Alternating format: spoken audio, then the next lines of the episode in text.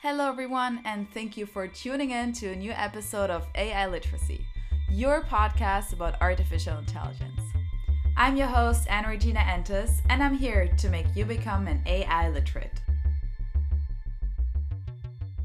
Hello, everyone, and welcome to our new episode, number eight of AI Literacy, about how a self driving car learns how to drive. We're here today with Dr. Saqib Sarfraz, who is currently working for Mercedes Benz Daimler as a senior scientist in the field of computer vision, which is the AI technology that enables a machine to learn from images and videos. And at the same time, um, Saqib is uh, researching and teaching at the Karlsruhe Institute of Technology. So, yeah, thank you for being here with us sure. for this episode to talk about computer vision and how it enables a vehicle to perceive the environment and, and eventually drive by themselves. Yeah, thanks, Anna. For pleasure to be talking to you on this podcast and looking forward for our nice discussion. of course.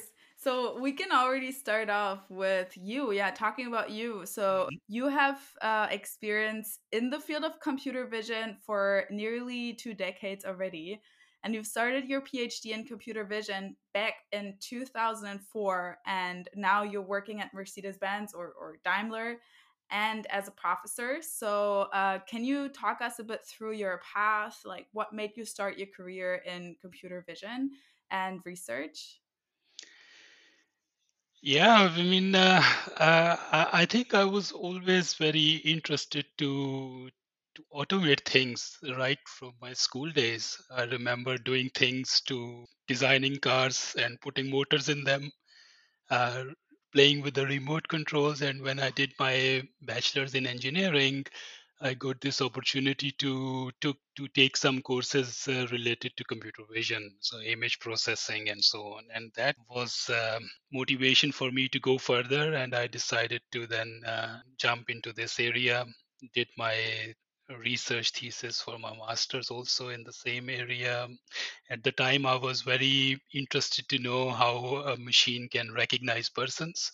So I was working for a long time in identifying persons, you know, detecting faces, identifying, doing these all these kind of fun stuff and uh, that was uh, sort of it. And then of course you get a lot of other opportunities to work yeah of course. areas. and yeah. how can we like imagine you doing a phd in 2004 in computer vision you know? Um, on the one hand we could think okay maybe uh, it didn't change much. There's just more computing power and and more things are possible but uh, how like how was that? What did it mean to do a phd when uh, no one really talked about ai as much as they do today? Yes partially true. I mean at the time uh, it was not that uh, popular as it is now uh, but a lot of people were doing computer vision and it has a lot of applications uh, everywhere already. At the time when I, I started my phd um, I think um, yeah, that's true that we did not have this uh, so-called deep learning, which is uh, now uh, another name for AI. But at the time, AI or computer vision was doing pretty much the same things as we do now with the deep learning. So the deep learning has uh, is just is something that has accelerated it or has achieved better, uh, you know, performance in in the task that we were doing to that time. Uh, but overall, it was like pretty active area of research even then also, and a lot of a lot of things that uh, people now ascribe to AI or deep learning were already being researched, even not even even much well before before my time in this area. I mean, it was in 90s. So I guess what made what popularized it was. Uh, was actually the factor of time because with time more compute and more data resources were available and so we can actually you know put this stuff to work.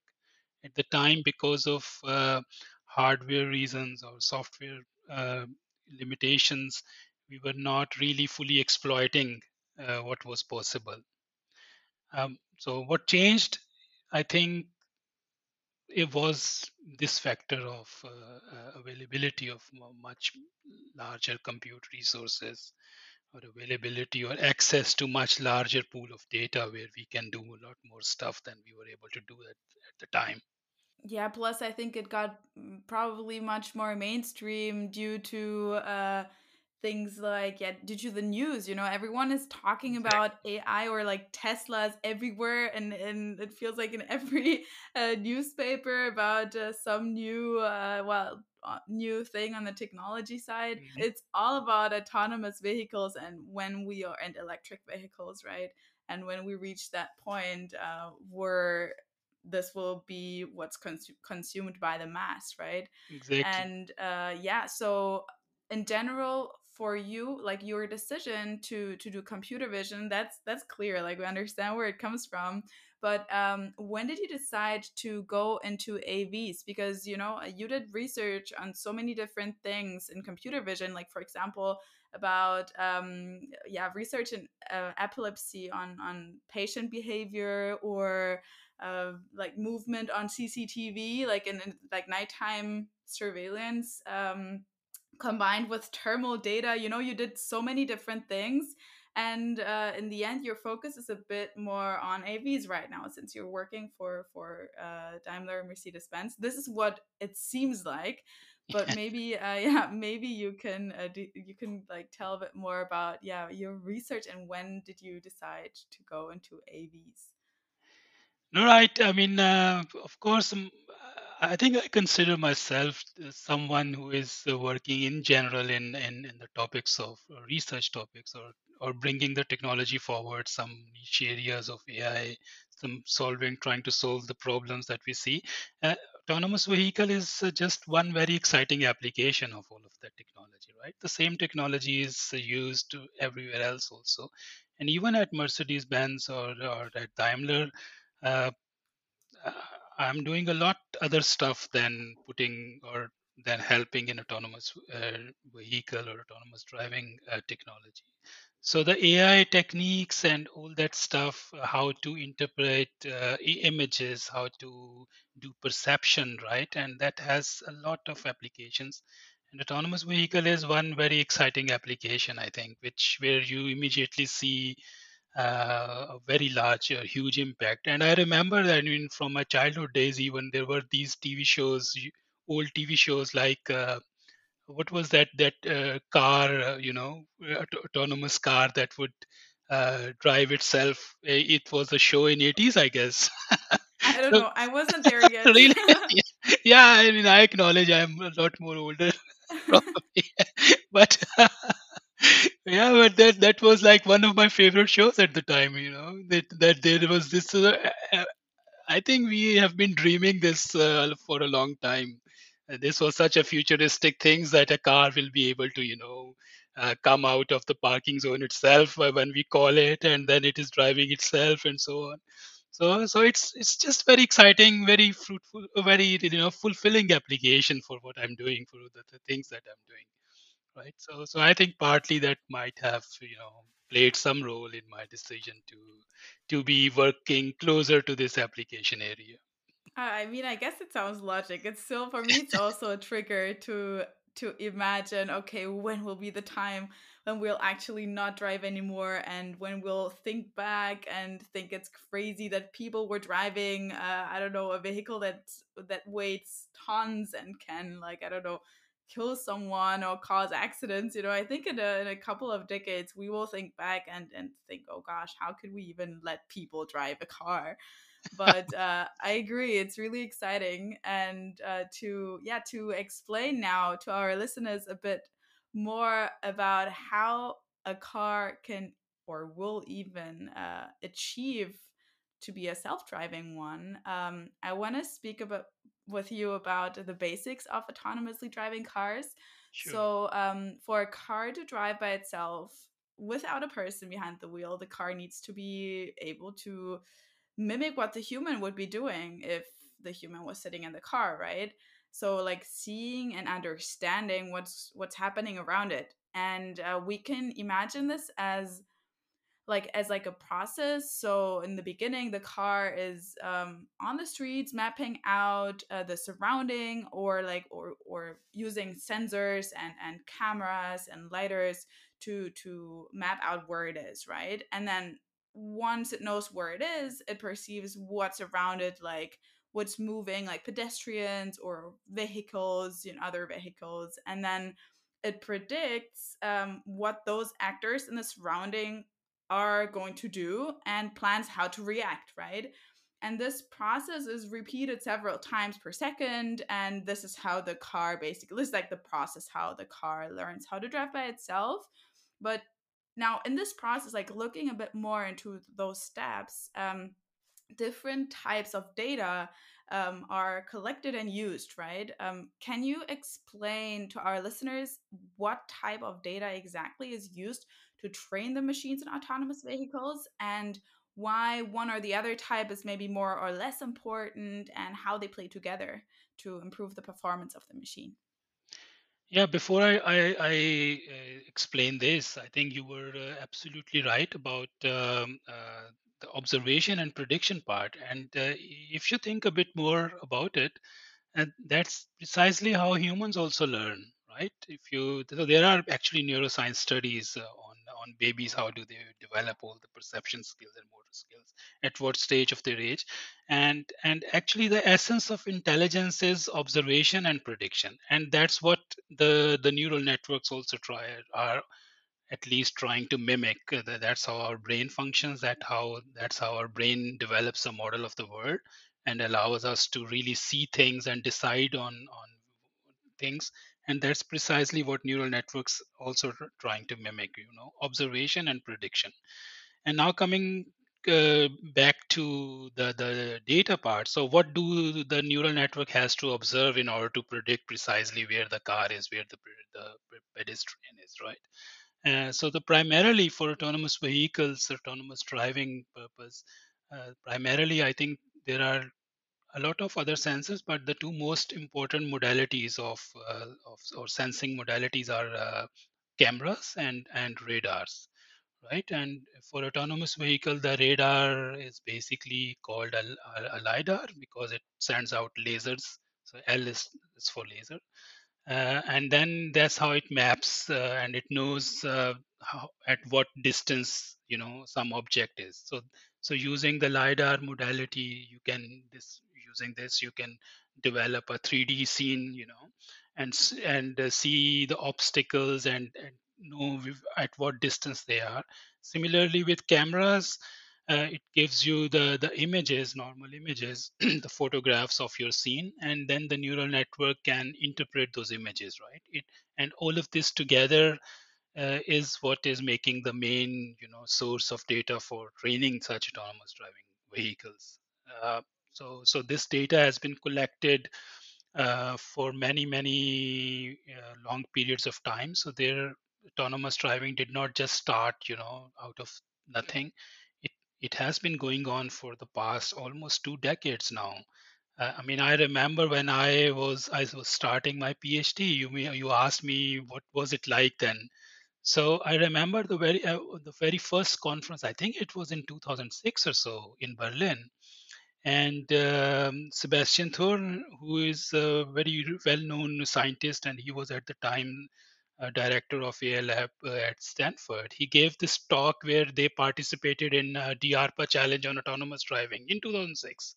You know, and they won the challenge. So they have to drive their car autonomously for about thousand, I think, uh, don't remember exactly, but it was like a lot of hundreds of kilometers on stretch road, Mm-hmm. and using not deep learning, just computer vision. So no, so so you know that's how long the history of autonomous driving, and that's that's how this data is being collected and used to learn these systems. So it is not happening overnight.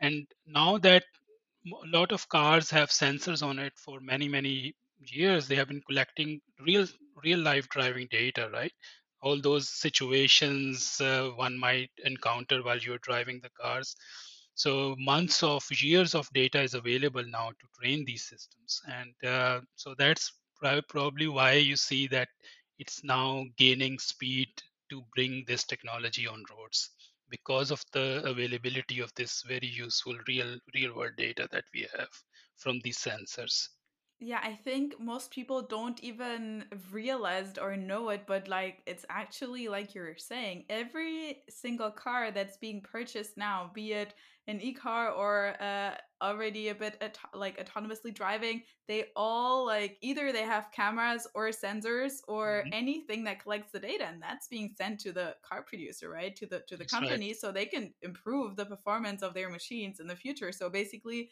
by purchasing a car now we are contributing every consumer is contributing Exactly. to to the research right That's the data yeah precisely the, the, the case, yes. And yeah that's also very, you know, a, a good motivation to trust these systems because you are actually training the system not on simulated data in your labs, but you are re- actually really trying to uh, train, understand those uh, situations or conditions that one may, may encounter, you know, in real life driving scenes yeah different roads, different weathers, different cities, different geographic locations so that's all is very very i think uh, promising for for this uh, technology Yeah, absolutely. So yeah, you were you were talking or you were touching on on deep learning and neural networks. So uh, to to explain all of that a bit more detail with to our uh, to our listeners, yeah, I want to look a bit more like uh, closer at the the perception part of the car car. So like uh, the eyes of the car, we can say the cameras, and um, for the computer inside the self driving car to learn how to recognize objects in their surroundings. For example, let's say, um, I don't know, a red traffic light or, or a stop sign, for example. Um, they need to be trained, like you said, with vast amounts of examples, which they get from uh, the consumers, from the people who purchase cars. Um, and the essential technologies for that are deep learning and neural networks, right? Can you explain in simple words what deep learning is and, and what a neural network does to achieve that a computer learns how to recognize objects in like videos and, and images? And yeah, maybe you could give an example uh, mentioning what happens in the different layers of the neural network. no sure i mean uh, uh, i think from a very abstract level i mean what is neural network? It's basically inspired from our own biological neurons in the brain right? So so the neural networks try to simulate what our brain is doing uh, through layers of artificial neurons right? So th- this term artificial neuron what it is it's very simple thing. So but before i go into explaining what an artificial neuron look like uh, i would just say that overall what the neural network is doing is basically is learning to map some input to an output right? So basically it learns a mathematical function that uh, you know map, maps an input to an output. An example would be for example an image of a person to who he is right? Or uh, a video of a person to what he is doing. So that kind of mapping has been learned be- being learned in this neural network. Now what, how it does it uh, what is a new artificial neuron? Right now it's not very close to what our biological neuron would look like because nobody actually uh, really understands understands it well how it does it look like so right now what we are our artificial neurons what they are is a very simple function Mm-hmm. it's multiplying your inputs with something some numbers and add, adds it to produce an output so to understand it better, I mean, imagine um, a paper which is half black and half white, right? And imagine that we want to detect the boundary between white and black side of them. So that middle line, we want to automatically detect it where it is. So how would a computer do it? So first of all, computer sees an image as numbers, right? So so black is zero and white is one, but we want to detect this middle boundary between them. So, um, I mean, a very simple way to do it would be just multiplying every position in that place with three numbers one, zero, and minus one. Imagine numbers one, zero, and minus one. Now you put this one, zero, minus one somewhere on the black part, right? So, and just just multiply this one, zero, minus one with whatever wherever you place it. Mm-hmm. Since it is when it is o- only on the black part, so one will be multiplied with because black is zero, you know. So one will be multiplied with zero is zero, zero is zero, zero multiplied with zero is zero, minus one multiplied with zero is zero. So when you multiply and then add it, you get a zero, right?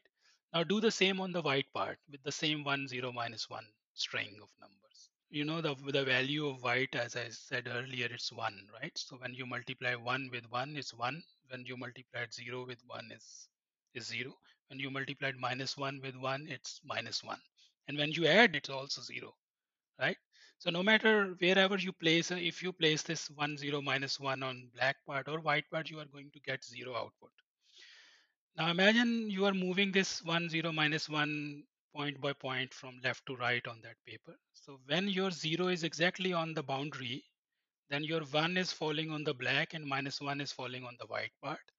And now when you multiply it, you get value of 1, right? So everywhere in that piece of black and white paper, you are going to get 0, but only you'll get a value 1 only on the boundary. So that's so with this simple three number arrangement we defined an operation that is detecting now because it is only going to give you one right on the boundary, right? So what I just described, this 101, in computer vision, sometimes it's called a filter, right? And this is like a neuron, this operation of multiplying and adding it. So 1, 0, minus 1 are weights, and you multiply your input, which is your paper, you know, 0, whatever values it has, and you add it, and then you produce an output. Yeah? That output is detecting something. So what I just described here is a classic computer vision example because I defined myself this 1, 0, minus 1 operator, right, to detect the boundary. So this is classic computer vision, engineering these, Mm-hmm. what should be these values so that to detect something. For example, in this very simple example, we were detecting boundaries. You can also detect anything else, right? So what neural network is doing is that it is trying to learn these, what should be the numbers that should be multiplied so as to detect. So we are not defining the numbers, but neural network is going to learn it. So how is this going to learn it? We are going to show you here some examples of this white and black, you know, a page with half black, half white. That would be our example. And we know that the output should be just one line in the middle, right? So that's our output. And then there is a neural network. Its its job is to learn this three numbers that it's going to multiply such that you know it should only be one when it's on the boundary. So we don't need to define it, but the neural network can learn it from examples. And so there is like much uh, better ways or probably more, uh, you know, um, deeper ways to explain the whole thing how it's going to learn but let's not uh, you know go into that complexity right now. But the, the important thing to know is that neural network has a lot of such things to learn a lot of such filters to learn yeah and it learns then all kind of things not just boundaries but also boundaries that are oriented you know also uh, some other shapes like squares or circles in the in, in your scene yeah. But in the end it has to do much higher reasoning right? It has to learn the concept how a wheel look like how a traffic light look like how a person look like.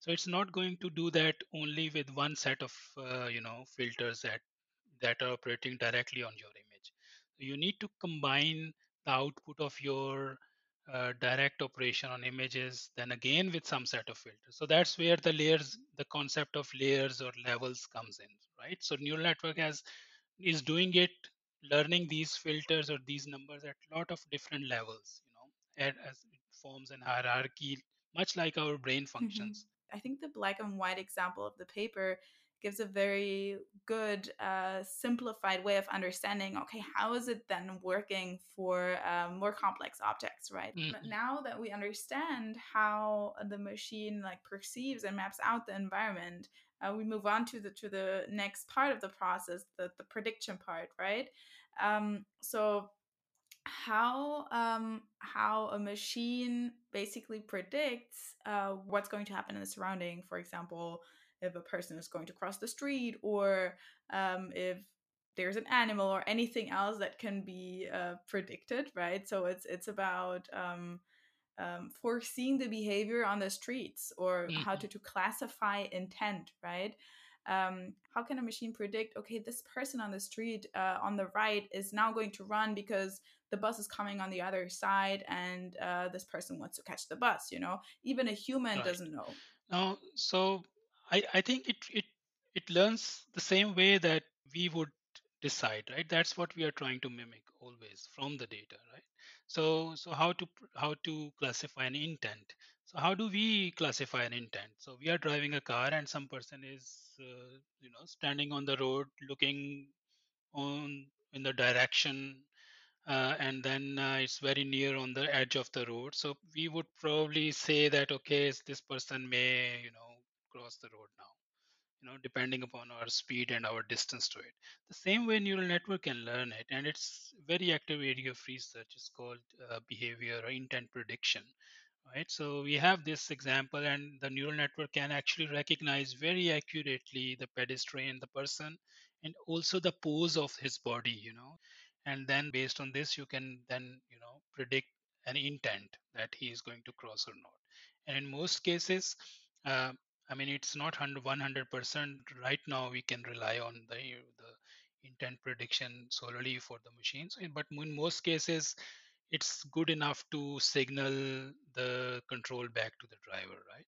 Or brake or slow down the car, which happens. Yeah, okay. So I think uh, for for what we can or what uh, humans uh, imagine if they think, okay, this is a self-driving car, no way this machine is able to to know what's out of nothing going to happen because even humans have difficulties. I think this is something where where there's still a trust issue probably, and I think it's also for many consumers hard to imagine that they will actually become better than the humans and reacting faster or yeah right because they have just seen more examples and are able to predict faster how the intent or how to classify the intention of um, something on the streets right so um, looking a bit more into yeah into into the future so Sure. this research area is um, moving extremely fast and uh, more and more features are step by step being rolled out to the fleets uh, of the like to the cars we are sitting in and we're purchasing now. Um, like for example line detection right? When you when you're driving on the highway or or parking help or things like that. Um, just to to still look a bit into what the companies what risks the companies are facing because i mean if we look back um, like the beginning the beginnings of autonomous vehicles at, at mercedes-benz daimler uh, go back uh, almost 30 years so um, mercedes-benz s-class for example already in 13 had completed a, a ride fully autonomously and uh, in general in the past years many big car manufacturing companies have already announced their plans to roll out um, autonomous vehicle Yeah. or like self-driving skills in the close future. But after having invested billions of dollars and in time, those big players have often or like mostly postponed or, or taken back their plans because in most cases they underestimated the complexity and all the risks of self-driving cars that are involved. So can you maybe um, tell us a bit about what the biggest risks are and what the companies um, what limits are those companies facing that hinder them to roll it out? You know um, we could think of hackers for example you know i don't know if you remember but one and a half months ago or two months ago we had facebook shut down for eight hours you know out of nothing and if facebook's down probably no one is going to die right but if uh, a I don't know, a Tesla or or a Daimler self-driving car software is shut down, this can cause uh, damage, you know.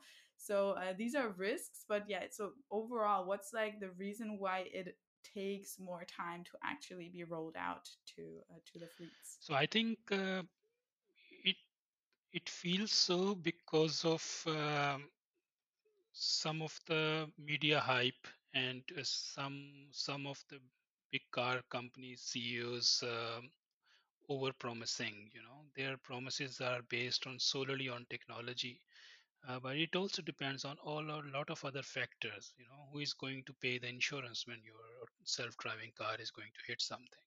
Or how the um, are the roads really there where fully without a human a car would drive?